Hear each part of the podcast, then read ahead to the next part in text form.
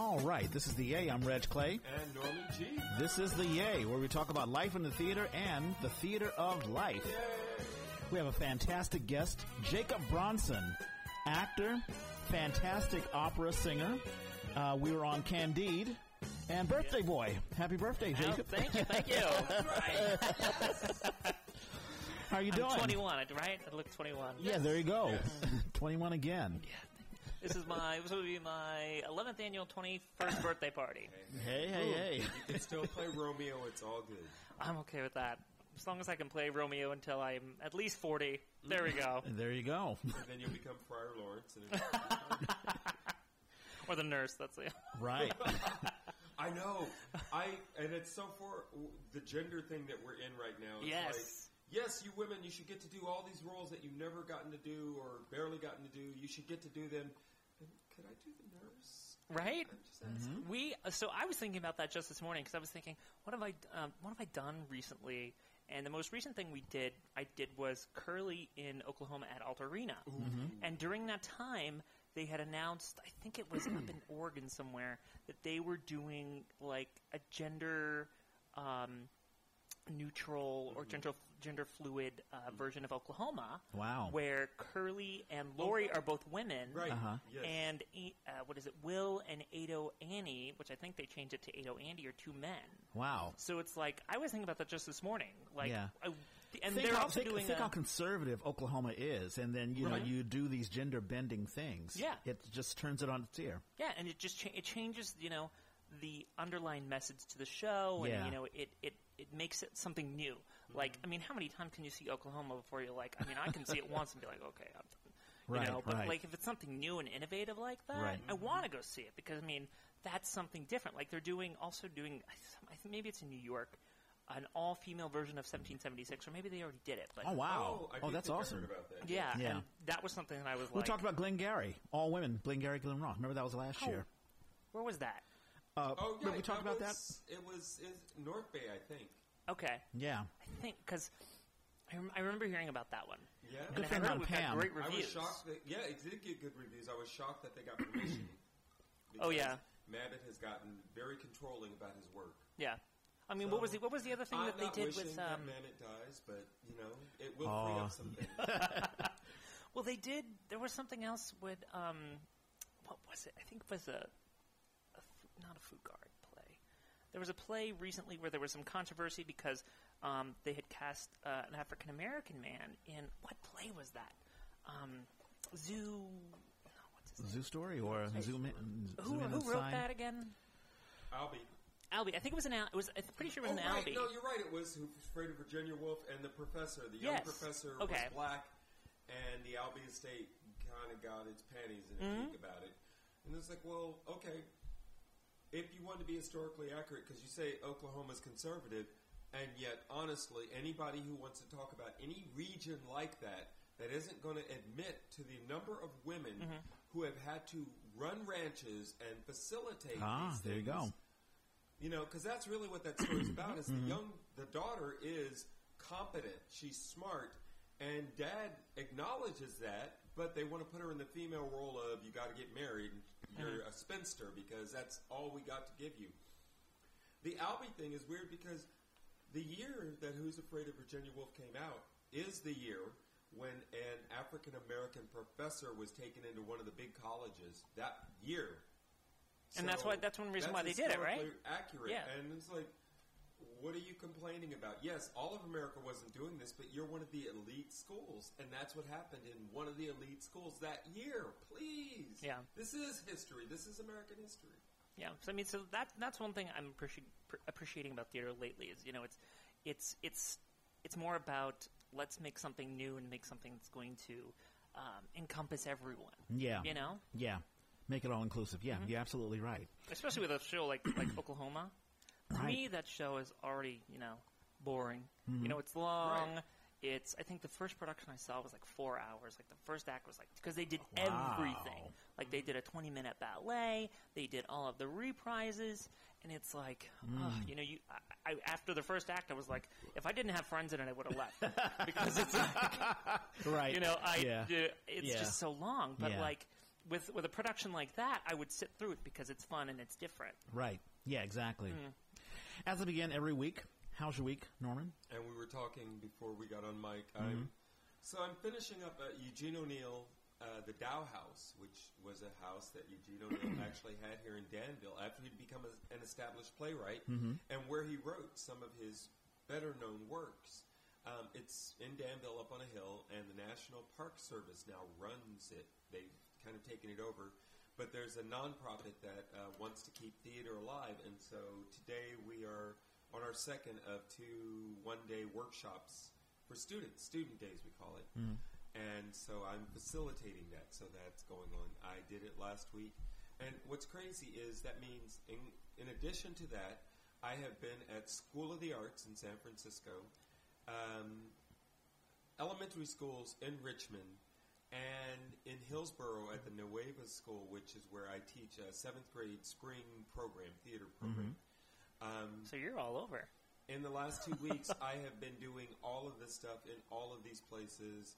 It's a little nutty. My show closed. Uh, Lucia Berlin, Lucia Berlin, yeah. Stories closed in San Francisco last weekend. uh, we've got two weeks off, and then we are going to Paris. We'll be in France, and we'll do shows in Paris and in a couple of provinces in April. So Wow. I'm in a period where I'm supposed to be relaxing, but because of all this little insanity of running here and running there, and Yeah. you can't talk to 13 year olds the same way you talk to 10 year olds. That's exactly the right. same way mm. you talk to high school students, aspiring theater artists, Yeah. which is what I'm dealing with mm. over the last couple of weekends. So my brain has been spinning, and I mm-hmm. got to come home last night and take a hot bath, and I just. Good for you. Oh, I was like, oh, this is great. And the only thing that would make it better is if I didn't have to get up this morning and race to Danville. But tomorrow, Yeah. tomorrow, do, do you teach at all, Jacob? Um, I used to actually. Um, I used to. I was brought in. Um, was it like seven years ago now Uh-huh. to kind of revitalize a uh, performing arts department for um, a day program for developmentally disabled adults. Oh, cool. So I was brought in to kind of, you know, give a different eye and perspective Mm-hmm. on their theater arts department. So I did teach them, Mm-hmm. um, and we did a few just little shows. Um, we did some music reviews, and I taught some like basic voice classes and music appreciation Mm-hmm. and like um, music therapy type stuff. So yeah, I've, I have some experience in teaching. Yeah, yeah. We've noticed that we've had a lot of folks on who, as well as being actors, they supplement their, I guess, their, th you know, they have day jobs where they do teaching. So I've noticed Right, there's a correlation. Some people are waiters. Some people teach. Yeah, Yeah. and that's that's very, uh, you know, because as performers, Yeah. you know, we're we're used to being in front of a group of people. Mm-hmm. We're you know, ex- you, I mean, at least for me, uh, used to expressing our ideas and our Of course. creativity. Oh, So yeah. Mm-hmm. it's like when we have the opportunity to do that and like share that with other people, because I mean, that's what we do when we get on the stage. We're sharing Right. things with other people. So Mm-hmm. it's like when we have the opportunity to do that in a setting where. You know, we can make a difference. Of course, you know we're going to take that opportunity, Right. especially Yeah. if it. Pay, I mean, especially as actors, Yeah. if it's a paying job where you That's can work exactly teaching right. something like that, you're going to take it. Absolutely. Well, most of the time, it pays more more than the shows. So Yeah, yeah, most of the time, yeah. but Well, it's been weird for me in the last six months. I've been doing these shows, and I've actually had to take more time off from teaching. And it was really worrisome for me this spring because this Nueva is a private school. It's a sweet gig. It's a sweet gig financially. It's a sweet gig artistically. I've learned so much as a director. Um, and I had to take some time off. So I got to go in for what we call the skills. We do a series of skills classes for a month, and then we jump into each of us has a project. I'm not doing the project because I'm going out of town this year, but I got to do the skills classes, and it's been exciting to work in that way. But um, this year I had to worry about am I getting paid enough on the show that I can do that? And yeah, ultimately I was like, okay, the numbers are right, and even if it wasn't quite right, I would have tried to find some way to make it work because I do it mostly because I want to perform. yeah, I want to create theater yeah, yeah, exactly as a right. grown up. right. yeah. Let's talk about uh, current events. My goodness, this this week has been. Gosh. I've got a list, and I'm just gonna. What's his? What I'm gonna Uh, do? Andrew?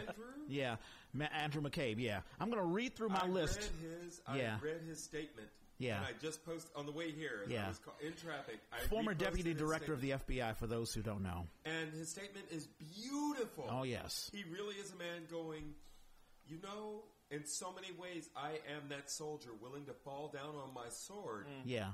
But not for this, and not when it is to the detriment of my agency. Yes. Not just me and my personal career, my reputation. Yeah. My agency. So let me make these statements so it's really clear that I'm going to marry my personal with this Mm-hmm. and say, if you rip me down, you are ripping this down. And his statements are so beautiful that Yeah. it's like, Giving you the chance to yeah, read it. that's exactly what Yeah. and I've been reading it all since yesterday. Yeah. You know, uh, this, and then Trump's statement about it Yeah.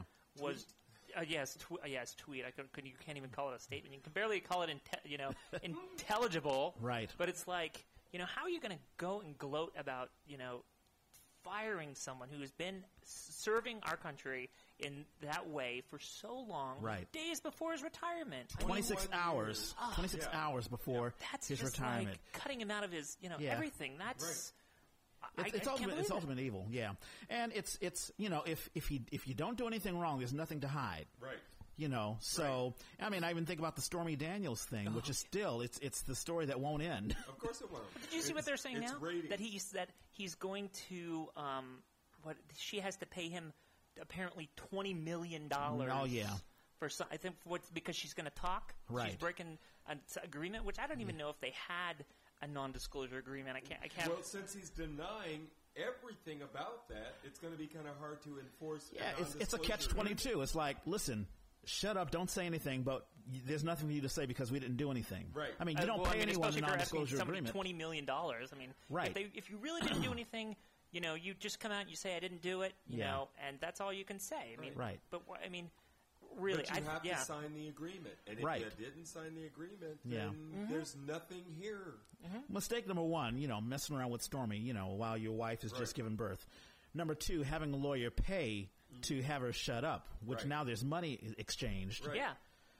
And then, you know, then trying trying to shut her via legal means, which means you have to let everybody know that there's a d- non-disclosure agreement Right. going on. Mm-hmm. And then you double down by threatening her $20 million, which I think is just a flex move. It's like Yeah. to, Right. hey, There's shut no, up. no way, no way that I mean Right. that he would get that amount of money. No, Right. right.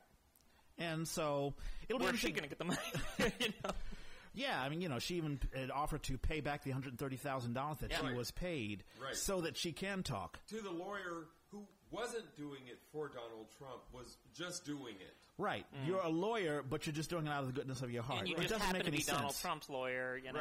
Right. Right. Okay. you know, I, I for me, it's like uh, one thing that I, I thought was interesting this week is that uh, Donald was it Donald Jr. Uh-huh. Yeah, His wife right. is filed for divorce. That's right. Yeah, yeah, Yeah. yeah. Is it Donald Jr.? Or It is Donald? Jr.. Yeah, Okay. yeah, Donald Jr. Yeah. and you know they were also talking about maybe this paves the way for Melania to finally get her. her I, I doubt if she ever will. Uh, I- I mean, if you're talking about her divorcing, it would be wonderful. But I, I, I kind of, I, I don't know. I Well, think what she's I just like about it is she would. She doesn't care about being first lady. So No, not at all, not at all. right. Yeah, so I mean, she I mean, she's not living in the White House, really, as far as I know. Right, right. She's she's there with um, Barron in New York, I believe. Right. Yeah. So it's like uh, she's already you know away from it Yeah. enough. But I think there was something she was she was um, talking about filing divorce before he was elected. Oh, I didn't. Oh, know I, that. I, that'd I had heard something about that. Yeah. And it would have made sense because I mean, if you're going this whole time thinking he's not going to win, so as soon as he doesn't win, I'm going to divorce him. Right. You know, and then he wins, and you're like, oh, gosh, Damn it. You know, like, yeah. Now I Yeah, lost my opportunity. Right, you know? right, exactly. No, I think you're Because I absolutely mean, right. how, how, I mean, how many pres- sitting presidents have you ever heard of get a divorce in the middle of their uh, administration? Oh, Yeah. My gosh, right. Yeah. I don't think any. You know. Yeah, yeah, I mean, we've had right. We've had divorced ones, but I don't think it happened. yeah. Yeah. in Divorce? No, I don't think it's ever happened. We've had, um, obviously, women have died in the office, and uh, I, I remember, um, I think it was Woodrow Wilson married a woman, and his family sort of denounced him for marrying this woman. I think it was Right. Edith Bollings Galt. I'm a sort of a history buff, so, Right. and uh, that was all during World War One. What do you think about this whole administration? I mean, how did you feel when Trump? I ask all of our guests this when Trump got elected. I mean, how did it hit you? Um, well, I remember I was sitting in um, the living room watching. You know, we were all before before we even started watching the. You know, we were all excited because we're like, "Yes, we're going to have our first woman president." Yeah. Yes, and I remember sitting there with my roommates in the living room and on the couch, and just like the more it, you know, it started getting into it, and Yeah. it did a long as the night progressed, my stomach just started to sink and sink Right, and sink and right. sink and sink and sink, and then like when, you know, it, when it kind of actually hit, I I cried. I was like, I was devastated Yeah. because it was like, how, how do we get this person? You know, because as a gay man, for me, it's like, Yeah. you know, there's you are not only coming in with your, you know, anti-gay agenda, Right. which he always says he's, he's not anti-gay. Even though you know, he, if you're not anti-gay, why are you bringing somebody like Mike Pence, Pence. Right. in to be Right. your vice president, who Right. is totally anti-gay? Yeah. you know, he doesn't like anything LGBT. Right, who's had his state Supreme Court have to go, yeah, no, you can't. Yeah, that." and he's actually made statements like on CNN and other, and the, about these things, like trying to skirt the subject that he isn't anti-gay or uh, uh, anti-LGBT, but he doesn't come out and say, you know, this or that. And he was, Right. I think, I read somewhere that he was also, you know, responsible for. He took away in his state. Um, funding for HIV and AIDS Oh. treatment, went and Yes. and Yeah. and it went up. Yep. So it's like, how are you going to? And then this this past couple of weeks with like Ben Carson and what he was trying to do to take um, the provisions that protect Oh, the right. LGBT community out Yes, of the yes. um, yeah. It was like Yeah. so when you have that, so that's what I was thinking about Mm-hmm. when, when it came to that, and was like. So I was, I was just really, I di- and the other thing is, I don't call him President Trump. I still, call, I call him Donald or I call him Trump. Sure. Right. You know, yeah. or Mr. Trump, but it's Yeah. never, pre- because to me, he's not my president Okay. yeah. you know. Um, but i- it's I I have not um, been trying to been trying to pay not as much attention to it as I can. But you know, when you're on Facebook, it's Yeah. all there. That's It's right. All there in your feed. Yeah. There's no media where Yeah. it isn't, and you have to give him credit. He is Yeah. a master of the media. Yeah. He's So a super gonna troll. get- I mean, I've, I've said Oh, it many times. Yeah. Well, he knows, and he knows how to get ratings. So Yeah.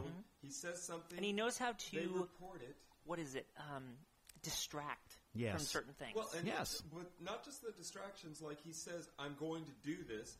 It's reported the president. I'm going to talk to North Korea. And is that really going to happen? Hmm. And will it be meaningful if it happens? So, the first president who's ever going to talk to North Korea since this conflict started. So, he's already, it's in the history books now. It will be in history that all these media p- sources have reported him, s- it being said that he is the first president who's going to do that. When it doesn't actually happen, he will still be able to point back to these headlines Yeah. that said he was the first president who was going oh to yeah. do Yeah. he's still going to take credit for it, even though we didn't actually do it. Right. Right. So he's got all kinds of stuff where the media is just stupid about it. Yeah. It's like you need to say, uh, this guy is making this outrageous claim that Wait. the moon is made of cheese. Yeah. we, we already have these conflicts. Like I was reading Fox News. I guess there's a guy Shep. I think Shep Shepard. Sam Shepard. Well, not the Sam playwright. not Sam Shepard. That's, that's what I'm thinking. I know his first name is Shepard. I know who you're talking about. Yeah, yeah. But he's he's got into this um, fight with Hannity because there's Fox and Friends, Right. Who is a totally white uh, right wing uh, No, conservative. that was right. I think you were right. right wing, Yeah. yeah, Freudian slip. Uh, and Shep, who is trying to be, you know, a decent, you know, what they call a true journalist. Right. Although on Fox, You know, that's really hard.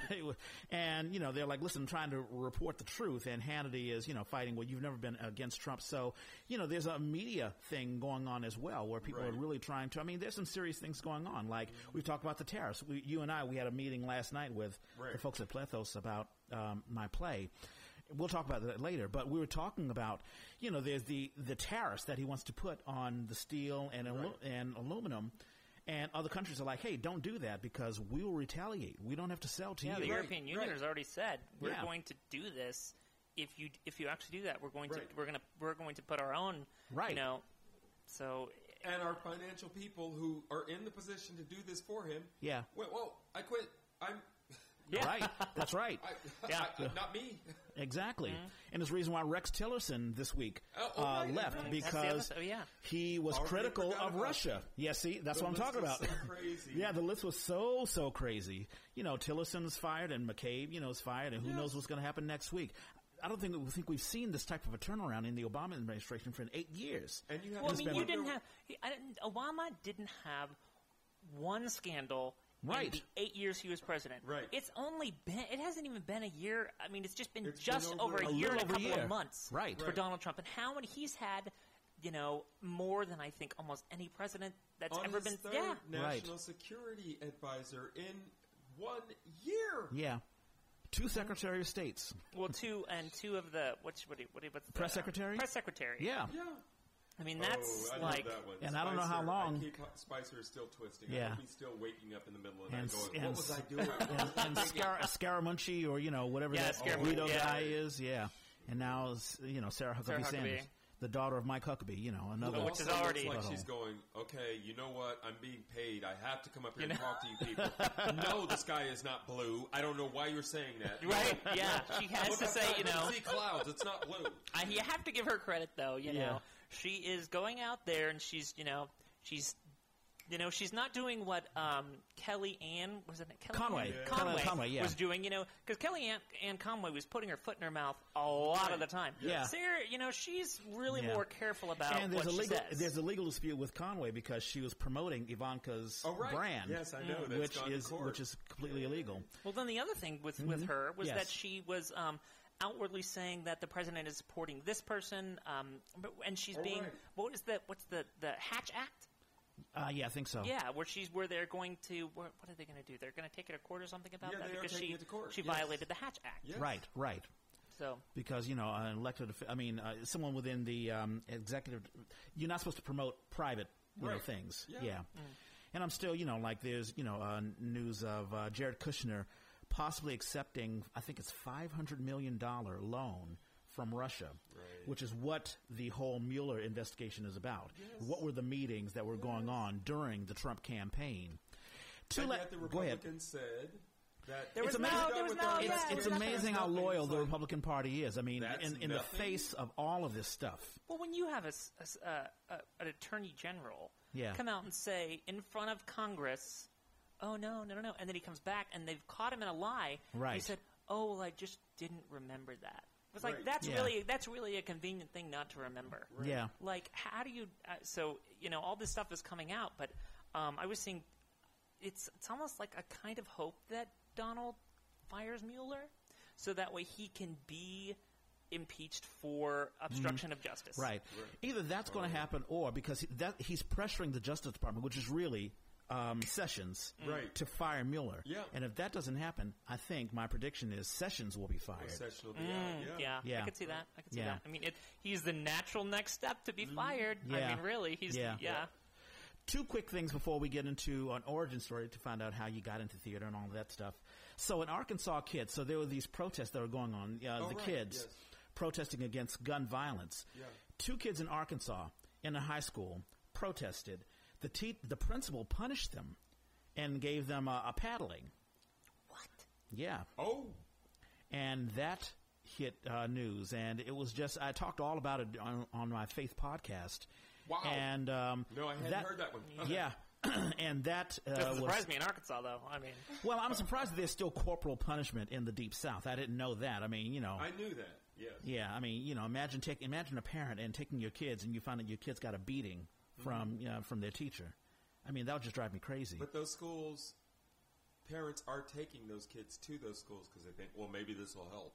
was it a private school? uh, I, th- I think it was a public school. Oh, public school. Yeah. I Is that even allowed in a public school? I mean, even in That's all what I like. Arkansas. State- It's state Yeah. law. Oh You know, gosh, it's- that's I remember under I state grew up in jurisdiction. some in, this, pri- in a couple of private schools, and it was you know they had the ability to spank us if if they wanted. You know, they did it on a very rare basis. Right. But it was like they had the ability, and they would scare you with that. Wow. You know, just to, to keep you, get you to stay in Right. line. Hey, Right. well, if Yeah. you don't, you know, here's what can happen. Right. Okay, then Now- I, you know, I'm okay. And I'll- Did that ever happen quiet. to you? Did that? Did they ever? No, I think it got close a couple of times. I mean, I remember. I mean, I have to go way back to when I was like in elementary school, where they they did phase it out. But I, I remember, you know, like they, my teacher had a little teepee in the uh, the back room, and you know, some kid Mm-hmm. acted up. They'd take you in the teepee and give you a little spanking. Yeah. But you know, they quickly disallowed that, and I thought that it was disallowed throughout the entire United States. Me too. I mean, it's state by state. Yeah. But you know, I'm, I'm proud for the kids who are still fighting, Mm-hmm. having the sort of courage and, and fortitude that a lot of our lo- uh, you know, lawmakers don't have. Yeah, Right. I mean, Yeah. and the, the, you know, they are saying things that you know people have been saying forever. And like Right. one thing that I thought was really poignant is they these students are saying what the Sandy Hook kids and the Columbine Yep. kids Right. couldn't say. Right. You know, they're Yeah. and they're not backing down, and I really respect them for that. And people who mm-hmm. are saying, you know, they're just kids. Why do we listen to kids? You know, they're in school. If, if we had to listen to them, they wouldn't be in school and they wouldn't do this. It's like, Right. but these kids are actually like, they are acting more like adults than the exactly. adults. And it shames the adults. I mean, it shames yeah. the lawmakers. Go ahead. Not only that, they're theater kids. Yeah, Right. That's right. Yeah, so they are used to it. But th- but that's when they accuse, oh well, they're they're they're actors, Actors. crisis Oh, oh actors. yeah. I loved how that It's blew like, up. Dude, lose lost his job. I was like, yeah. Yeah, it's like okay, you know, they're actors, but you know, this crisis is legit. Yeah. You know, mm-hmm. Kids won. Yeah. Right-wing. yep. Mm-hmm. One quick thing: Have you heard Norman or both of you? Culture vulture. Have you heard that phrase before? I've heard. Yeah. So there's an activist who's attacking Bruno Mars for cultural Oh. appro- Oh. misappropriation or appropriation, saying that he's doing black music, but he's not really black. And I never heard of that term, culture vulture. He's not really black. He looks black to me. Yeah. I guess he's mixed Filipina and Filipino and um, I don't know, uh, mixed race. But sure. I, you know, I just don't see a problem with it. But I didn't know I've if you, it. Yeah. it- Jeez. How far back are you going to go? I mean, come on, it's ridiculous. Yeah. It's ridiculous to it's a, ridiculous to attack pop music. Yeah. Yeah. I mean, you know, what are we going to do? Go back and get um, uh, what's his name? Uh, Elvis? No. No, before Elvis. Uh, same guy, uh, same era. Uh, white shoes. Um, Uh, oh gosh. What's Oh, I know. name? you're Billy, uh, Jerry Lee Lewis? No. no, no, no, no, no. Um, he's uh, Barry? Paul Anka's what coming to mind. It's not Paul Okay. Anka. Um, oh my gosh, he covered. He would cover Little Richard songs. Oh, I know who you're talking about. You talk. You're talking about. Uh, he did. Um, Tutti Frutti. Yeah, Yeah. yeah. yeah. Um, I can't remember his name. He does these uh, right wing. He does these uh, yes, conservative commercials. yes, Yeah. yeah. But yes, we can attack that. I mean, you know. But but it's I think it's stupid to attack it. You can talk about what it is specifically. You can talk about how they're appropriating or whatever you want to label in terms of that. But you don't get the Mama Thornton, Yeah, Big Mama Thornton. Big yeah. Mama Thornton, without Elvis for the mass of the culture. You Yeah. don't get it. So you have in the same way. I'm not a big Columbus fan, but we wouldn't be here, and this Yeah. wouldn't be happening the way it is Mm-hmm. without Columbus.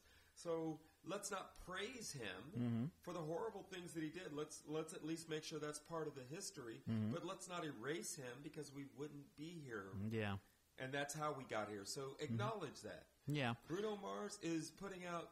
I saw my son was watching a video, Mm-hmm. and he ended up watching a couple because it got good to him. And I'm watching these videos, and I'm going, I am thinking cultural appropriation. I'm thinking all that, but I'm also thinking the guy's been doing it for a long time. He is slick. Mm-hmm. Oh, It yeah. is a really engaging stage Oh, show yeah. that he Oh, puts yeah. on. I mean, I And remember the Super a Bowl show he message in did. the music, Yeah. then there is a message in the music. So, mm-hmm. Am I going to compare that to the other pop music right now, which just grates on my nerves and I hate? Yeah. Yeah. And uh, I, I also I think that I think this is just an activist who wants to get her name out. Yeah. And you know, what's I mean, what's because the- how often do you see s- people covering each other's songs? Right. I mean, whether they're black, they're white, you know, they're Right. they're Filipino. It's it's Sure. you know, people cover each other's songs all the Country time. soul. Yep. Yeah, it's Yeah. like it, it. You know, it happens. A good song's a good song. Yeah. You know, and if you're going to cover it, you know, that's just. You know, I'd cover a good song if I could. You know, And it's if like. you could bring it to a new audience, Yeah. why not? Yeah, exactly. yeah. So I think I think you know, it's one of those things where you know it. It's a case by case basis, Yeah. especially. Yeah. But I don't think you know. From what I was reading about it, it didn't seem like as big an issue Right. for him. Yeah. It- Right. You know, in my opinion. Yeah. Well, he's been doing he's been doing a great job of skirting this issue Yeah. for a long time. He's not denying, but he does own who and what he is, Mm-hmm. And you can't deny that. So yeah. And like you said, he's slick and he's a great musician. He puts Oh on my a great show. Right. it was I mean, so good. Yeah. And his live music is I no, nothing, like nothing, that yeah, nothing I'm watching the sampled. video and I'm and like, yeah. this is good. And mm-hmm. then the next one came up, and I was like, this is good. And I felt bad. I like kept walking out of the room Yeah. Right. because I was embarrassed by how engaged I was by this. Yeah. This man knows how to engage. Yeah. Yeah. He's a great performer. I mean, he is where he, he is, is. because for a reason. Right. Yeah. You know. So no big deal at all. So let's get into Jacob Bronson. So, are you born and raised here? Let- Tell us an origin story. How, Uh, how'd you? I am from Modesto, California, Okay. in the Central heard of it. Valley, um, about what is it, uh, ninety miles east from here. Yeah. Um, and I grew up there. I moved here about four years in April. Four years in wow. April, I moved here. Uh-huh. Um, so started singing in high school. Um, Do you have any siblings? I do. I have a twin brother Okay. and an older brother, Oh, wow. and then a half sister. Um, but grew up with my older brother, my twin brother. Mhm. Um, so I haven't, I haven't talked to my twin brother today. I'm so, I gotta say happy birthday. I gotta text him happy birthday or That's something. right. It's his birthday you know? too. That's right. Uh, it's like, oh god, I share some a birthday with this guy. You know. So yeah, I have some That is an siblings. obligation, isn't Uh, it? Oh yeah, I oh can't yeah. just go celebrate. Oh wait, I have to. I Yeah, I have to go. handle Yeah, this. this morning it was like I, I had to take a call from my mom, and I was like, at first I was like, oh god, you know, it's first thing in the morning, and you know, I, Right. I, I'm the kind of person like. If my birthday is just another day, Yeah. you know, I don't like making a big deal out of me. Right. Like, I'll, I like to go out and like have we're having dinner with my friends, Sure. late, you know, later. But I'm not like Mm-hmm. I want to have a party for myself because it's all about me. You know, I'm not that kind of person. So Mm-hmm. it's like getting happy birthday. It's like I'm the same way when it, when I get a compliment about a show or something Yeah. Right. it's like, oh, you did such a great job on that show. Thank you. You know, it's like I'm not. I'm. I. I, I can ac- appreciate their sentiment, but for me, it's just like it's just another day. You Yeah. know? Right. Yeah, it's simple. So, I mean, You you know. know, yeah, yeah, I, I totally understand that. Now, are you the only one? I mean, are your brother? Are you involved in theater? Are they involved in theater too? No. Okay, I'm you're the, the only only one. one involved in in any kind of uh, creative department in my family. Yeah. Oh, wow. Um, I grew up. We grew up in a Pentecostal church. Wow. So, you know, it was always very music driven Mm-hmm. in that church. And I always loved to sing. Mm-hmm. And I remember as growing up, my mom used to say, Don't sing through your nose. Don't sing through your nose. uh, and um, and so I, I always was kind of embarrassed to sing. But, you know, I'd always sing in church. and um, But they are complete opposites. Like, my older brother is a mechanic, Hmm. and my, my twin brother works at Lowe's. It's like seriously like night and day. Uh-huh. Wow. Like I always say that um, he's the evil twin and I'm the, the good one. Okay. At least, at least, at least in appearances. Right. Right. So it's like, but we are completely different, you know, people when it comes to that type of like Uh-huh. they like when they come and see my shows, I they which is very rare Uh-huh. for them to Hmm. come see my shows. I don't even think my older brother's ever seen me in anything. Oh. Hmm. But um, it's like they they don't really understand it. You know. Yeah. Right. So, and they've never been like an appreciator, appreciators of, of like music and arts or, or any of anything like that. Yeah. You know, so it's really I was kind of just like the odd duck out in my family. Mm-hmm. Really. I find that interesting because I mean, you know, when you and I were on Candide, I mean, you know, you. You, you you are very professional. I mean, you know, like I could tell you've had lots of training, and uh, you know you have a great range. And also, you know, I was mentioning to uh, someone else. I was talking to Anna Yoham. I remember uh, she um, was the she was the understudy for I think Kunamanga. No, no, no, no. I'm wrong. I'm wrong. Uh, That's she, Rachel, that was Rachel Death. That was Rachel Deathridge. Um, but she was the understudy for. Um, she, she she's red. She's red haired. Um, Kelsey? no, no. Her name is Anna Yoham. That's that's the actress's name. Um, but in any case, um, we're talking Yeah, sure. just just about the professionalism and you know the fact that your family. Is it? How, how do you feel about? I guess. Um, I mean, do, have you felt non-supported or supported? I mean, Um, so when I was growing up, you know, my my parents, you know, weren't necessarily supportive, but they weren't necessarily not supportive. Mm-hmm. You know, I would, you know, I would go because I, was also I grew up. I started um, music by being in band when I started in junior high, Mm. and then when I didn't start singing until I was a sophomore in high school, Oh, uh-huh. um, like in school, like all the time. okay. Right. Um, and that's when I realized, you know, hey, I'm pretty good. Mm-hmm. Um, Yay. but my my you know they were never the kind the people to kind of come out and be like, you know, okay, we're gonna like 100% go for this. They're just like, yeah, you know, they take me to rehearsal, Yeah. drop me off, and then you know, and it's it's it's disappointing that they're not as much into it. Like, um, there have been times when I wanted them to come see something, and they say, "Oh yeah, we're gonna come, we're gonna come." I get them a ticket, and then they don't show up. So it's like one of those things where you know, uh, you know, they're not not being supported by like Yeah. they're not saying, "Why are you doing this with your with your life?" Yeah. or something Right. like that. But they're not like um, entirely like gung ho about it. Yeah. Well, they let you do your thing. I mean, Yeah, they, I mean, okay. I mean, they uh, have always when they come to see my shows, they're always appreciative. They always say I do a good job. Yeah. Um, but they just don't come, and I'm and I've kind of gotten like used to that. You know, Mm-hmm. it's like I don't I don't do theater and music. Um, and all the things I do um, in the performing arts Mm-hmm. area for um, necessarily other people. I really kind of just do it for myself and Yeah. like how I feel about it. Sure, no, I totally hear you. You know. did you study in uh, college? I studied at Modesto Junior College, um, and then I just started right out of there. I was, you know, singing all over the place. You know, I was always singing, and then that's what kind of led to um, like the teaching job that I had. Um, and I started, so I started singing uh, like when I was, I just got my first part in a musical. It was The Music Man in high school, and then the next summer. I was in uh, an opera production of The Pirates of Penzance. Oh, right on. And um, that summer, I had met someone. Um, her name was Grace Lieberman. She used to run the arts in Stanislaus County, and she she was always like uh, when we're talking about like family. Mm-hmm. She's always been somebody who has been very, very, very supportive of of me in my theater career, my music career. She's always been pushing me to do these things. So it's like I didn't have that family element, Yeah. but I did have somebody else there who was. You know, willing to push me and to be supportive. So it's like I, you know, it kind of evened it out, especially Mm-hmm. Cool. because of that. Yeah. Um, but you know, I, I did start. Um, yeah, I think that, is that it?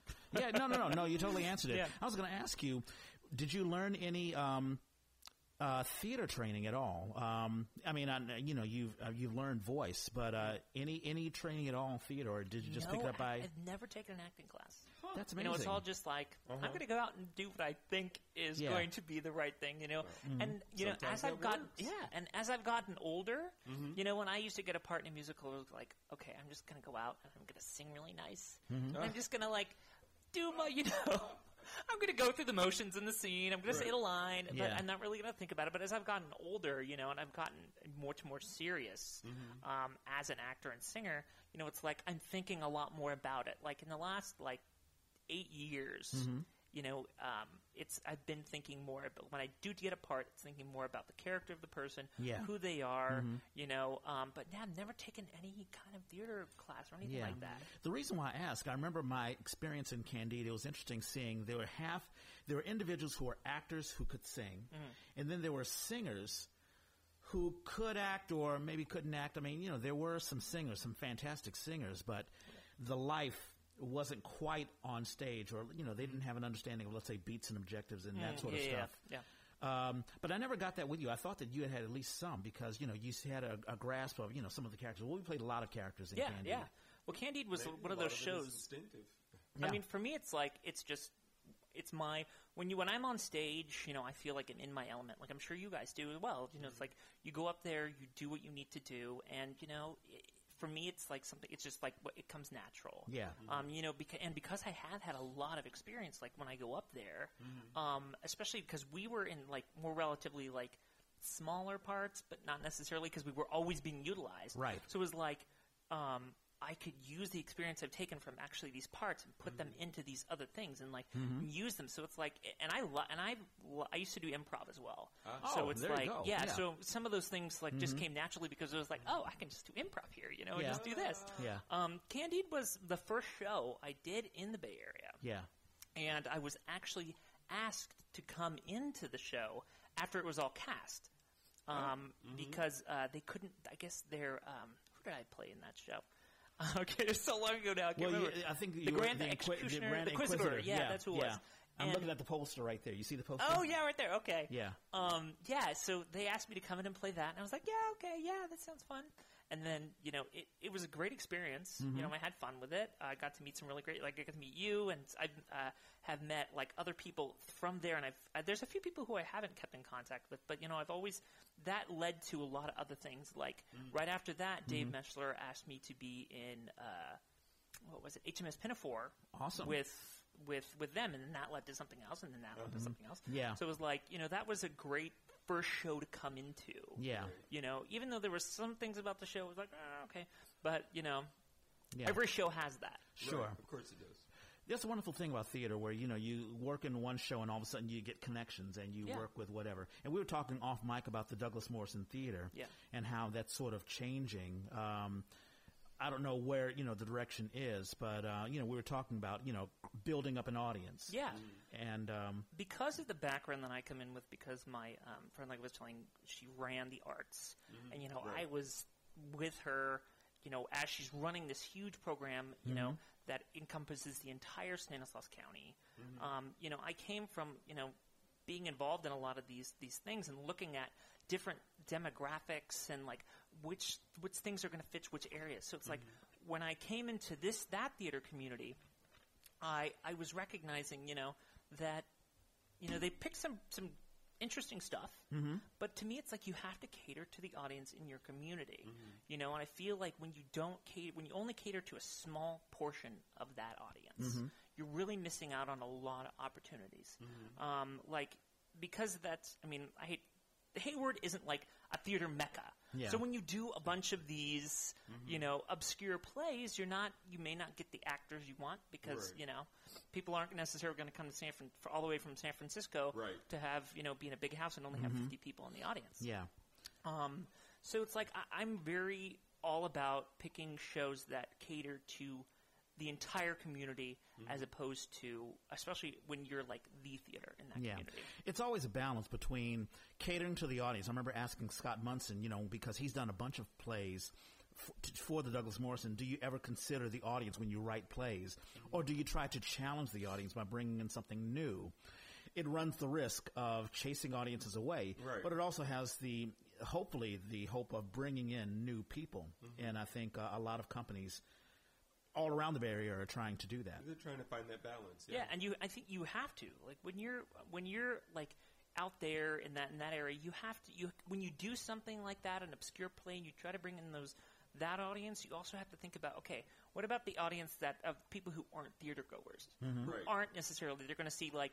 Um, I always use hairspray as an example. Mm. You know, mm-hmm. people, kids love hairspray. Right. You know, the music's fun. It's going to bring in a lot of people, um, and you're going to get like st- starting your theater community young mm-hmm. and getting them in there, getting them interested, and so that way they see what you do, and then that not only gets them interested in that, it gets them interested in the theater community, mm-hmm. and it opens them up. Right. So if you're going to do something obscure that somebody's going to be like, you know, I don't know what that is, you know, Yeah. making them uncomfortable, they don't know if they're mm-hmm. going to like it, but if you do a big show or something you, that people are familiar with, you're going to bring people in who are who may never see theater before, who don't have a lot of you know theater appreciation because they haven't been exposed to a lot of it. Mm-hmm. So it's like I really think that you know when you do a play like that, you have to subside it with something that's also going to bring people in, especially you know if you're in a, a, a place that you know people may not want to come see theater. I hear you know, you. if you're doing it in San Francisco, Right. you know, eh, you're you're going to get probably a ton of people. Or if you're doing it in like Berkeley or something like that, you're going to get Mm-hmm. a lot of people who just come because I mean they they live around there. You know, it's Right. a theater. There's a lot of theater going on in that area, so it's like they're going to go. But like. What I was also thinking about, like being all the way out in Hayward, you got to make people want to come out, you know, to, to Hayward to Right. see something, mm-hmm. you know, or even if it's even if you know it's like in the North Bay. The North Bay, that's I feel like that's always an underestimated part of it is. the, I, of the I've Bay. worked with some people from up there, and They do great theater up oh there. my gosh, they're so and there's a ton of places. Yeah. Every, I mean, there's at least like 20 places up there that does do theater in the North Bay, and they're all really great. Mm-hmm. I was going to ask you, Norman, do you have you, as a as your capacity as director and also as a teacher, work with singers? Um, What's funny, I just opted out. Um, Monday Mm-hmm. is, uh, is it this? Yeah, it's this Monday. Is the um, playground at Berkeley Rep every third Monday of the month during the season? oh yeah, They do a piece. Playground does an evening of shorts, and there's always a theme. This Monday is musicals. oh, oh, awesome. I, I hear. I, I I didn't even bother researching what that was. I'm getting ready to go to France. I just closed a show. I was like, I do not have the capacity to think about this. But that was the thing that put me over the edge on that decision was going musical. I have directed a musical. I directed a new musical, um, and I just talked to that producer recently, and she was a little surprised when I expressed my I'm happy. I think it came off well. I think we pulled it together.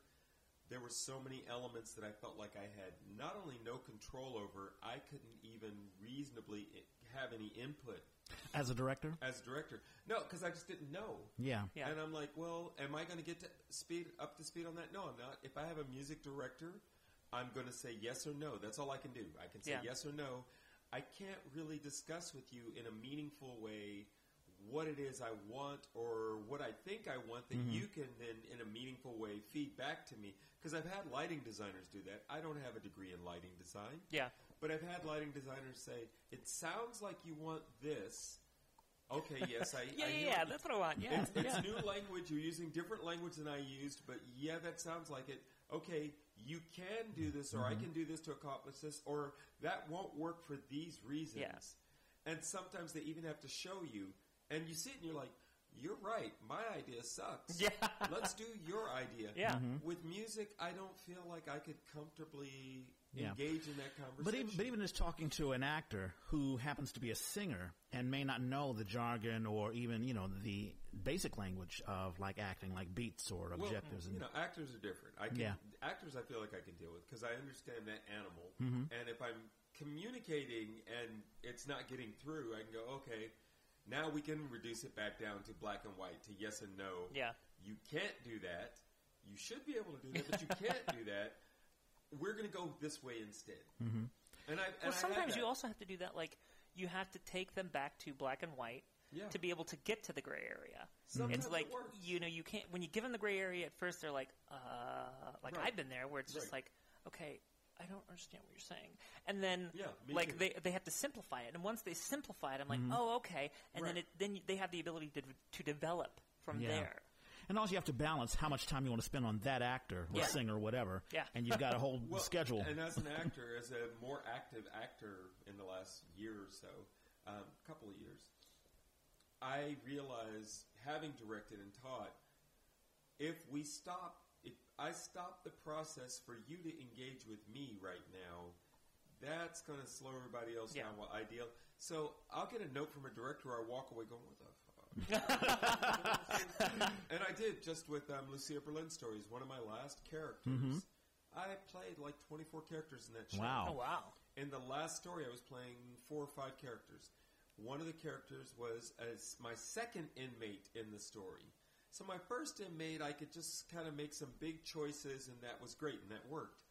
Now I have to differentiate this character from him, but I've already carved out some territory for the other characters, so there's not a whole lot left. And I started to carve that out, and I thought I just had a beginning idea. Yeah. And so we went through a rehearsal, and I felt like my beginning idea was a good place to start from, and that I was just going to let it blossom. And the director pulled me aside and said, "You know, it says in the story that he he beat his wife and kids, so I want to see that edge in him." And I went, "Oh." Because I'm thinking my other character is the one that I wanted to display to the audience a real sense of brutality. mm-hmm. This is somebody different and I had to come up with a different choice.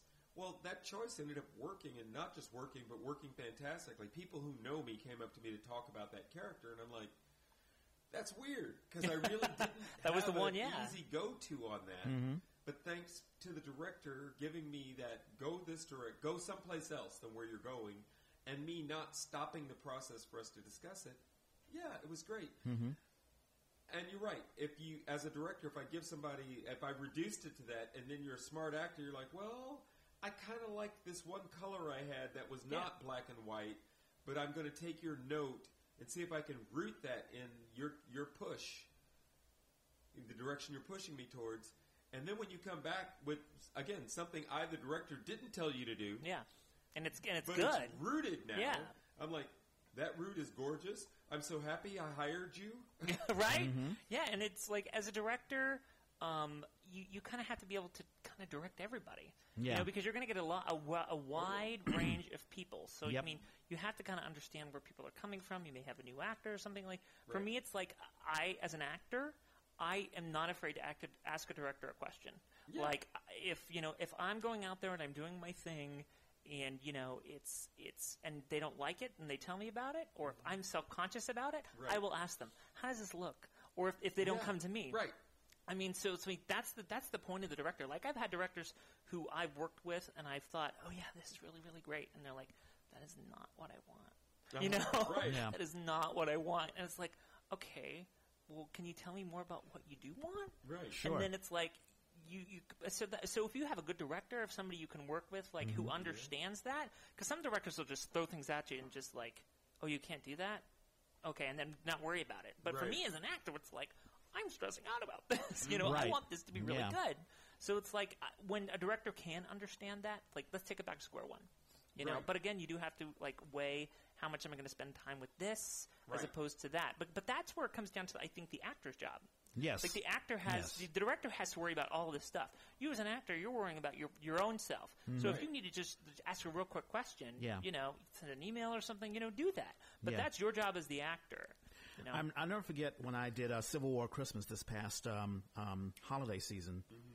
Um, I was stressed out, just like what you were saying, Jason, because I wasn't hearing anything from the director. Oh, right. And I was, uh, you know, doing this thing, and I had to, you know, play this uh, brutal Civil War guy, um, Union soldier who was killing basically Confederates, uh, take no prisoners. And I'm like, wow, okay, I'm doing all this, and she's giving direction to other folks, and I don't know if I'm right or wrong or whatever. But I guess, Norman, I guess the question for you is, as an actor, if I'm not hearing from the director, maybe that's a good thing. It's almost like, you know, a cop. If a cop doesn't stop you, you didn't commit a crime. Well, Yeah. I, I agree with Jacob. Yeah. Though. If you feel like I came out with this thing, you know, like I made the choice and I came out with it, but it doesn't seem to be landing in the way that I thought it should be landing. Right. yeah. Then you got to open your mouth Right. Yeah. Because you got to know where to go with it. If you made the choice that made sense to you, and Mm-hmm. all you can figure out is it doesn't feel as solid as I thought it was. Yeah. And maybe gotta you feel that way because you're not getting something from the other actor that you're working with. Yeah, I mean, I, I've been in those cases where it's just like, um, I didn't feel comfortable in something, Mm-hmm. and you know, but this is the thing the director wants, and it's like, but I, you know, I have to, as my my inst- you have to kind of fall back to your instincts too. Yeah. as an actor, you know, if you don't fall back to your instincts, like because again, the director might not. You can go to the director, and they may not tell you anything that makes sense. Right. right. So you kind of just have to, you know, follow your instinct. Like I, I will go to the director if I need something, but it, like, or if we're in the process and I can just ask a real quick question. But I think, uh, you know, it, it comes down to like, what can, what do you need to ask about, and what is it part of your instinct? Like if it's mm-hmm. if, if the director's not telling me that they that they don't like it and I'm not comfortable, I'm the kind of actor who I will go through it and through it and through it and through it and through it mm-hmm. a million ways Right. until I come to what I think could possibly be it Right. until and so that way I don't have to like go out of the way and ask them the thing because you know when they hire me as an actor I want them to think that they're actually like mm. getting their money's mm-hmm. worth right. that they that that I'm going to do whatever I need to do to get mm. my point across If Yeah. there were only more actors that would go there. Exactly. Right. Here's a question, Jacob, um, because I know that you're more a singer, but when you go into auditions, you have a monologue, right? Do you I have? actually don't Oh, interesting. so basically, just songs, like you have prepared songs. Yeah, I Okay. mean, for, I mean, I'm the. Luckily, I have, and I have to say luckily because I've been so lucky Mm-hmm. that I really, since I've been here, I haven't had to audition much. Well, I get one of asked in a lot to like. Yeah. If I, I don't even audition a for things, and I get a Yeah. callback for something. Um, and so like all they want me to come in is like like word of mouth. Oh, he's good, you know. Right. Come in, and then they say, "Hey, can you come in and sing me a song?" Like when I was working at Spreckels, Mm-hmm. which I did a ton of theater with Oh, nice. up in the North Bay. Yeah, yeah, yeah. I came in. Um, they wanted me for the light in the piazza. At first, he emailed me and was like, "Hey, I got your name from this person. They said that you were good. Um, we'd like to. Uh, can can you send me a sound bite?" Of, Right. of you singing something, so I sent him a soundbite. I was like, I didn't have anything prepared, so I was like, I'm just gonna go and I'm just gonna sing through something a cappella. And so I sent it to him real quick, and I didn't, and then he's, I didn't hear back from him. Right. And then like two months later, I think it was, um, I heard back from him, and he's like, "Hey, can you come in and sing a song for us?" Mm-hmm. And I was like, "Uh, okay." Um, I came in and sang a song, and he gave me the part on the spot. Wow. So it's there like. And I didn't have to read anything. I'd never. The only thing I've ever had to read a monologue for was when I was auditioning for a school in uh, Southern California. Mm-hmm. Uh, Um, but that's the only time I've had to do a monologue. And I, I feel so lucky. You know, there are very few actors who, you know, Right. a director that have the privilege to be able to just be asked in, like, can you come out and do this? Can you come out for this callback? Can you, Yeah. can you, can you fill into this role? Like when, I when honestly think that's a more effective way. I, Yeah. I, sometimes, yeah, We were talking last night about um, auditions and what we're going to do, and I think what we're really going to do is have a conversation about a short list of folks that we think we're interested in, and Mm-hmm. Yeah. go from there. Yeah. Because I one, I hate wasting people's time yeah, Mm-hmm. with auditions, and two, uh, so I would rather do is come up with a short list. If we can't reasonably come up with some options all of our if we can't cover all our bases Mm-hmm. through that conversation, then go ahead and announce an audition Mm. and invite those people to the callbacks. Yeah, I mean Yeah. that's what. Uh, so I was telling you when I when I came th- about um, the Hunchback Yeah. with um, Bay Area musicals in San Francisco. Um, so when I was slated to do um, Oklahoma, Mm-hmm. you know, they had posted it on, and the the, dire- the then director said that they were looking for somebody to play Curly, and I was like, "Hey, I fit completely into that." Mm-hmm. So I I emailed him, sent him a sound, you know, a little bite of music, Mm-hmm. and um, then I heard back from the new director who asked me to just come in and sing a song. Mm-hmm. Um, but it was just like one of those things where I didn't have to come in with anything. And when you have that opportunity, you don't waste people's time. And that's what I appreciate. Yeah. Like when Right. when I get called in for something, that means you know I didn't have to go through the motions of auditioning. And you know, it kind of saves people's feelings sometimes too. Yeah. When you when you bring people in for you know when you have to cut people out, but when you have so when I got the I didn't even audition for for Hunchback. Sure. I didn't, you know, I told a friend about it, um, that I was interested in it, but he didn't say anything to the director who he knows. Mm-hmm. And then I just got an email saying, "Oh, we'd like to come. We'd like for you to come in for the callback." Yeah. And it was like, you know, okay, and Mm-hmm. and it wasn't just me. Like it was a ton, there was a ton of people who were in a callback list who never even auditioned. Right. But the director had an idea. Okay, these are what I have.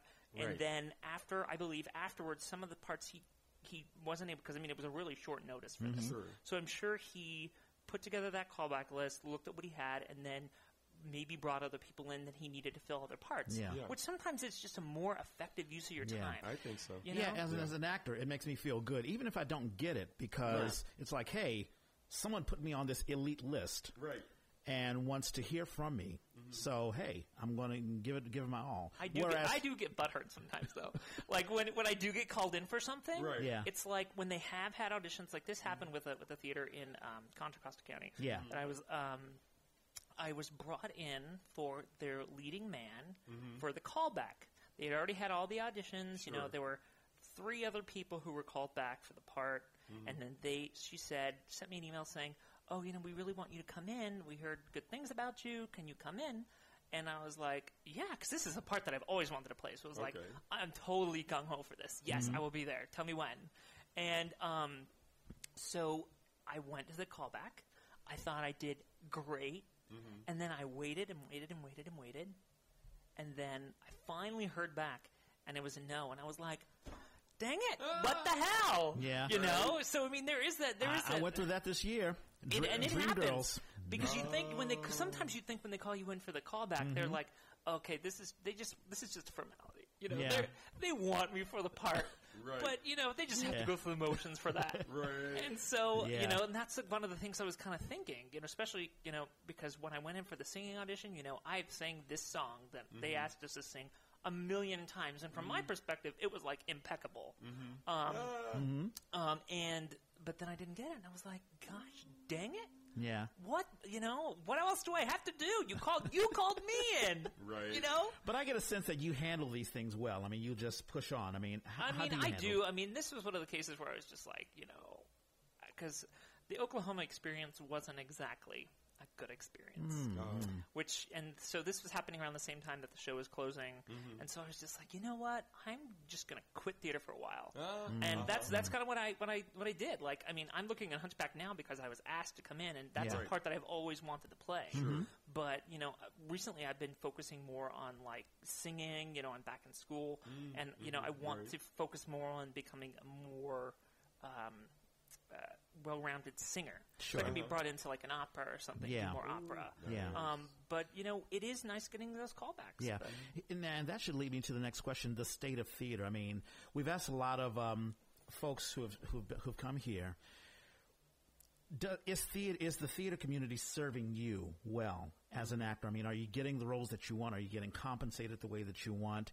Do you feel that uh, since you've been here, the state of theater has gotten down or up? I mean, how, how do you feel? I think it depends on where you look. Mm-hmm. Um, for me, because I have, I've enjoyed since I've been here a pretty you know decent career on the stage, and I've gotten some mm-hmm. some great roles. Mm-hmm. I've got I've won some awards, and it's like Oh, you know nice. it's it's it's nice. You know, for me, I mean, the compensation when it comes to theater is always like you know you can always pay me a little bit more, and I would not like Right. I wouldn't say no. You Right. know. Um, and sometimes, you know, you do those things where it's like, man, I put my heart and soul into this. I should be getting paid more. Yeah. But I mean, so that's always an issue. Whether you're here or there, you're in New York, you're wherever. You know, you're always going to think, I- you know, I could get, be getting paid more for this.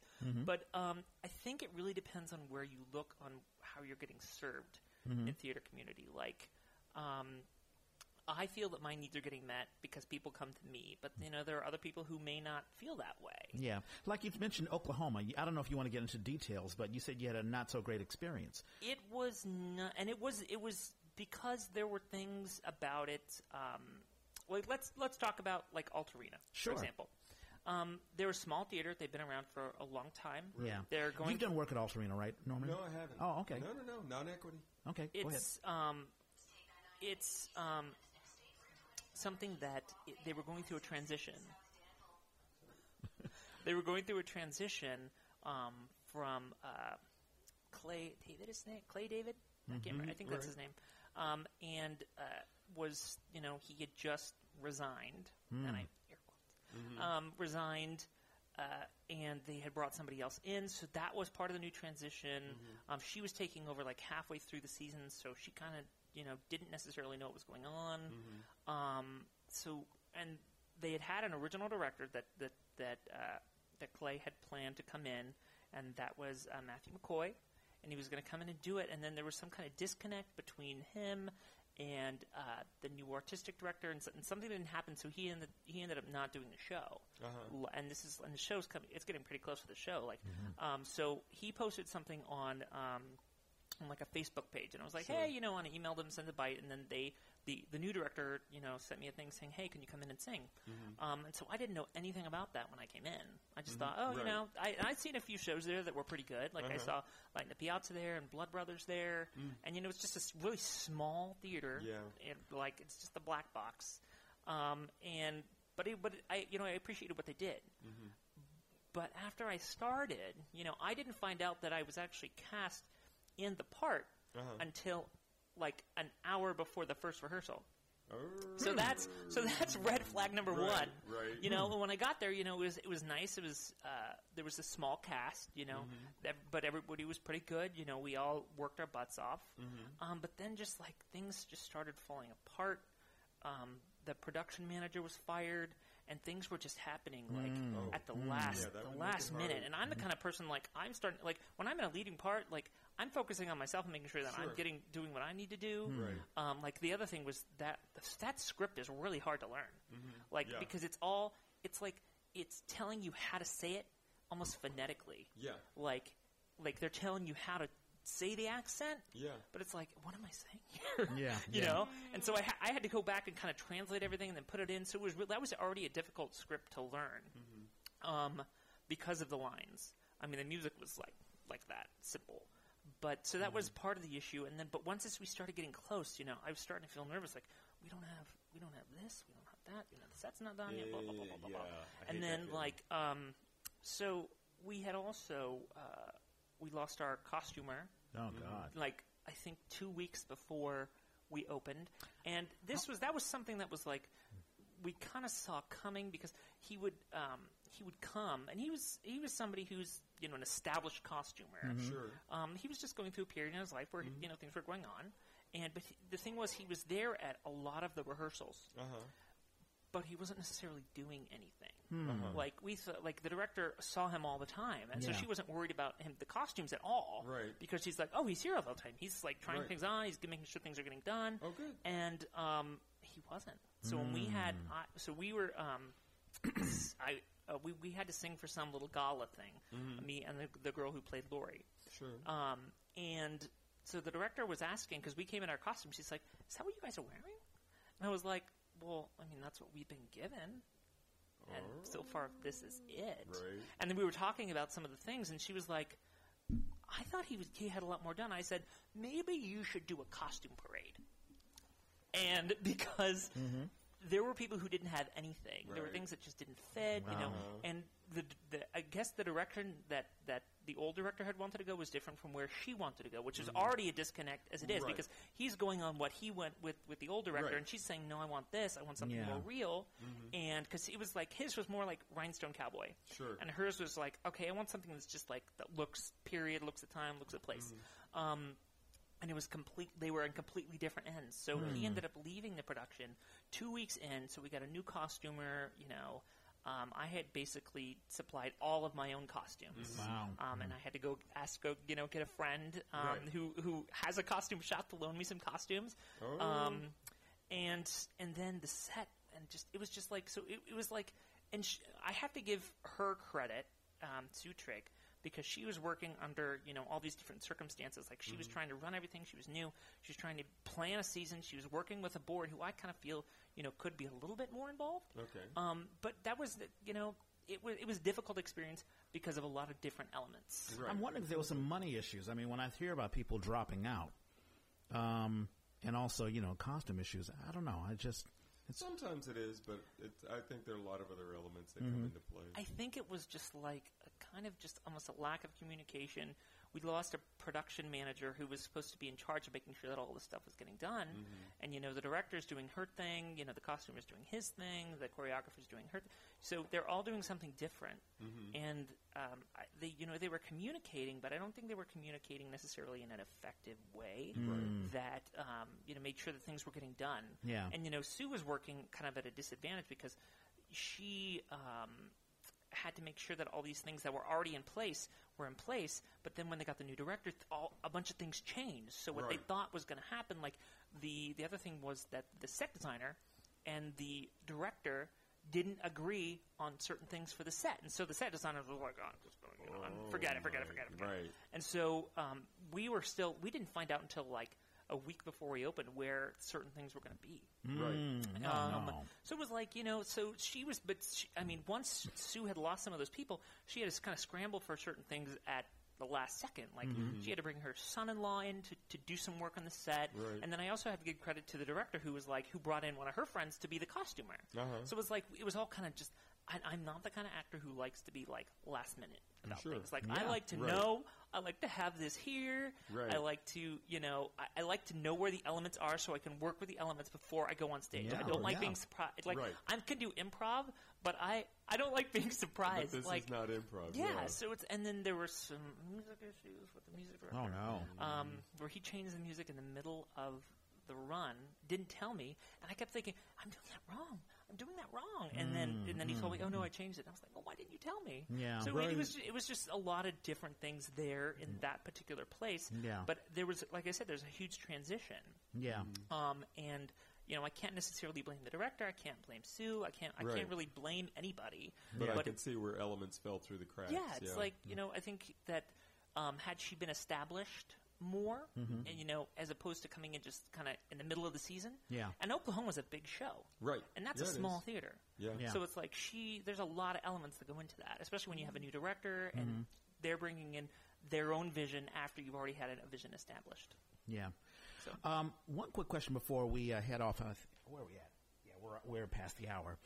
Uh, you know, there are a lot of actors who want to transition and do. I mean, have you thought about like, let's say, you know, going to I don't know, um, New York or whatever? I mean, where do you see yourself going in the future? Um, well, right now I'm in school uh, for trying to get you know my music stuff out of the way so I can go to conservatory, um, um, and then I'm also studying um, for art to do in, to go into interior design. So it's like I've uh, I've I, I like being in the Bay Area. Okay. I think the Bay Area is a great place for theater and the arts. Um, it has a lot of different variety of places. You know, I have not been in lack of work since Great. I've been here. I mean, New York it would be nice, but you know, I So you don't see yourself like doing the Metropolitan Opera? I mean, or, well, I mean, I would love to. That's one reason why I'm going back into like the music element because I would love to start working with, um, like even at least in the chorus for San Francisco. Opera. San Francisco Opera. You know, Yeah, it's like yeah. I, that's one thing. Like I, when I was talking to my voice teacher, Mm-hmm. what that was one of the things I wanted to try to accomplish was to audition for the Merola program, which a lot of times will take the, the people who who perform or audition for them and who win their their program, Right. and then we'll take them into the to the opera course Oh, yeah. for San Francisco. So it was like that was something that I was like, okay, you know, I think I could, I think I could do that. So Mm-hmm. that's one, that's one, th- that's where I see myself going. Like here in the Bay Area, is being successful, um, making enough money that um, I can sustain myself on Sure, theater. But I mean. I, I mean, I'm realistic as an actor, Right. as we all are. Most, well, most Right, of us, right. you know, when we we know that, okay. Theater's going to be nice, and when we can do it, when we can get paid, that's good. But Right. we have to supplement our income with something else. Yeah. I mean, and that's kind of just like for, for for people who are working in theater, you know, especially in the Bay Area, because um, you were mentioned the Actors Equity. It's like Yeah. Mm-hmm. I'm kind of glad that I'm not equity because that that limits, you know, when I what I It- what I can there do. There are fewer places, yeah. Yeah, so it's for me. It's like I, I'm okay to be here and to work work on like just getting my voice better, um, working with the San Francisco Opera, and then taking my opportunities. You know, when they come, and when it's a good opportunity, just taking it. So, Yeah. but I think the, the the Bay Area has served me well. Excellent. Yeah. Cool. Let's do shout outs. Oh gosh, um, and I feel bad because last week I feel like I should have done uh, counting actors. Ah, come. Oh, the website that has uh, the diversity of uh, theater. Yeah, Yeah, uh, yeah. Uh, counting actors uh, for February. Uh, so there were ten. Sh- it's so funny. I got an email Mm-hmm. at the end of January saying, "Hey, we're about to do this. Can you report on your show? Because Mm-hmm. now I've reported on a few shows." And the thing is, it's not just actors in the show. It's not just on producers. If you're an audience member or just an interested person who wants to say, "Wow, somebody's doing something that I think is worth noting," Mm-hmm. you can report. So it's a commu- it's a counting actors project, and it's um, it's in the uh, what is it called? WordPress is the, uh, the Oh website yeah, where you yeah. WordPress. Dot, Um, so there were yeah. ten shows, uh, fifteen playwrights, six men, six women, nine men, fifteen directors, nine women, six men. So flip on that. Mm-hmm. Union actors, there were 26, 11 women, 15 men, which is pretty typical. And non-union actors, 66. There were 36 women, 30 men. Mhm. So uh, the shows nice were balance. both the streetcar, Streetcar Ubuntu in Oakland and Streetcar Named Desire, African American Shakespeare Company. Widow's House is at the Aurora Theater. Ragtime at Berkeley Playhouse. Um, Reel to Reel at the Magic. Lucia Berlin Stories, which I was in. Uh, two female directors. They wanted to make a note about that. Mm-hmm. Um, Office Hour at Berkeley Rep. Bamboozled at Central Works. That's right. Between Us at Theater First, which has a group of writers and actors and directors, Mm-hmm. and then something called the Non-Player Character, which I didn't even hear of at the SF Playhouse. So those were the shout-outs for what's happening with the accounting actors. It's a mm-hmm. great program that just keeps the stats on gender. Mm-hmm. Because if we're going to be honest about what's going on, then we got to acknowledge that. Mm. Yep. Uh, birthdays. Where's my birthday list? Got a lot of past birthdays. Um, Don Hardwick, uh, he is a veteran at the um, the DMT, the Douglas Morrisson Theater. Acted with him in 110 in the Shade. Uh, also, he was he was in Candide. He was, he was. yeah, that's right. I yeah, forgot about that's where I that. first met him. Uh, Haven't seen him since. But His birthday is on was on the 9th. Marty Pistone, he is a, a fight coordinator. He works a lot with Off Broadway West. His birthday is on the 10th. Was on the 10th. Burnt Bert Van Aalsburg. Oh yeah, Bert. Um, and also Ellen Marsh, who is actually in New York. She had her beginnings in San Francisco. Um, she, uh, I think, she was part of the Tony-winning uh, show Kinky Boots. Oh Um, yeah. That was uh, their birthdays in March the 12th. Mike Berg, uh, he used to be the um, artistic director at Phoenix. This is the Phoenix, which was at Geary at one time. And uh, I'm not sure if he's involved in theater anymore, but he had his beginnings here. He directed um, Othello um, way back when. Uh, his birthday was March the 13th, and March the 17th, of course, Jacob Bronson. Happy birthday. Happy birthday. thank you again. Today. 21. Um, coming up in the next week, uh, Perry Aliado is a uh, Filipino actor. Uh, Richard Ryan is a Bay Area institution. He's been around forever, done all kinds of stuff. He loves musicals, among other things. Erin Merritt uh, used to run uh, Women's Will, the uh, all-female Shakespeare company. Oh my gosh, who is she working with now? I forget. She's um, but she's actually got a job with a theater company, a day job with a theater company. Cool. Hallelujah. Uh, Mike Clifford is a local director. Um, Tony Haney is not a local director, but he was big in the Bay Area, and now he's down in L.A. He still directs. He used to uh, dance. I don't know that he does that anymore. And Michael Carbori, who is the father of um, there's a newer company, Utopia Theater, I've and he is a producer with them. Uh, Susanna Martin, director. Leah Herman, who is opening a space in Berkeley, uh, the Fourth Street Theater or Playhouse, I think it's called, and Zoe Galvez, who is. Uh, um, I know she teaches. She does a lot of commercial and film work, and she teaches improv. So, Cool. happy birthday to you all! All right. And uh, last quick shout outs as far as shows. Um, so tonight, I think it's their last night. Playland Productions is doing The Grateful Deadly. Um, Dan Wilson uh, wrote uh, one piece, and also Jerome Gentes wrote one piece. That's at the Exit Theater. Um, seven plays by six playwrights. Uh, they've been running from March the 8th to the 10th and March the 15th through the 17th. So today is the last uh, day to uh, to see that. And also tomorrow will be the last day for Streetcar, the African American Shake Streetcar, where our good friend Kari Moy is uh, acting in. Yeah, we'll have to talk to him. Yeah, again. Is that it? I think that's. I think that's it. Did you have a good time, Jacob? I did. Thank you for having me. I appreciate this very much. You know, Yeah. I'm, wonderful to get to know you I, a I, little bit. I hate. You can tell I hate talking about myself, right?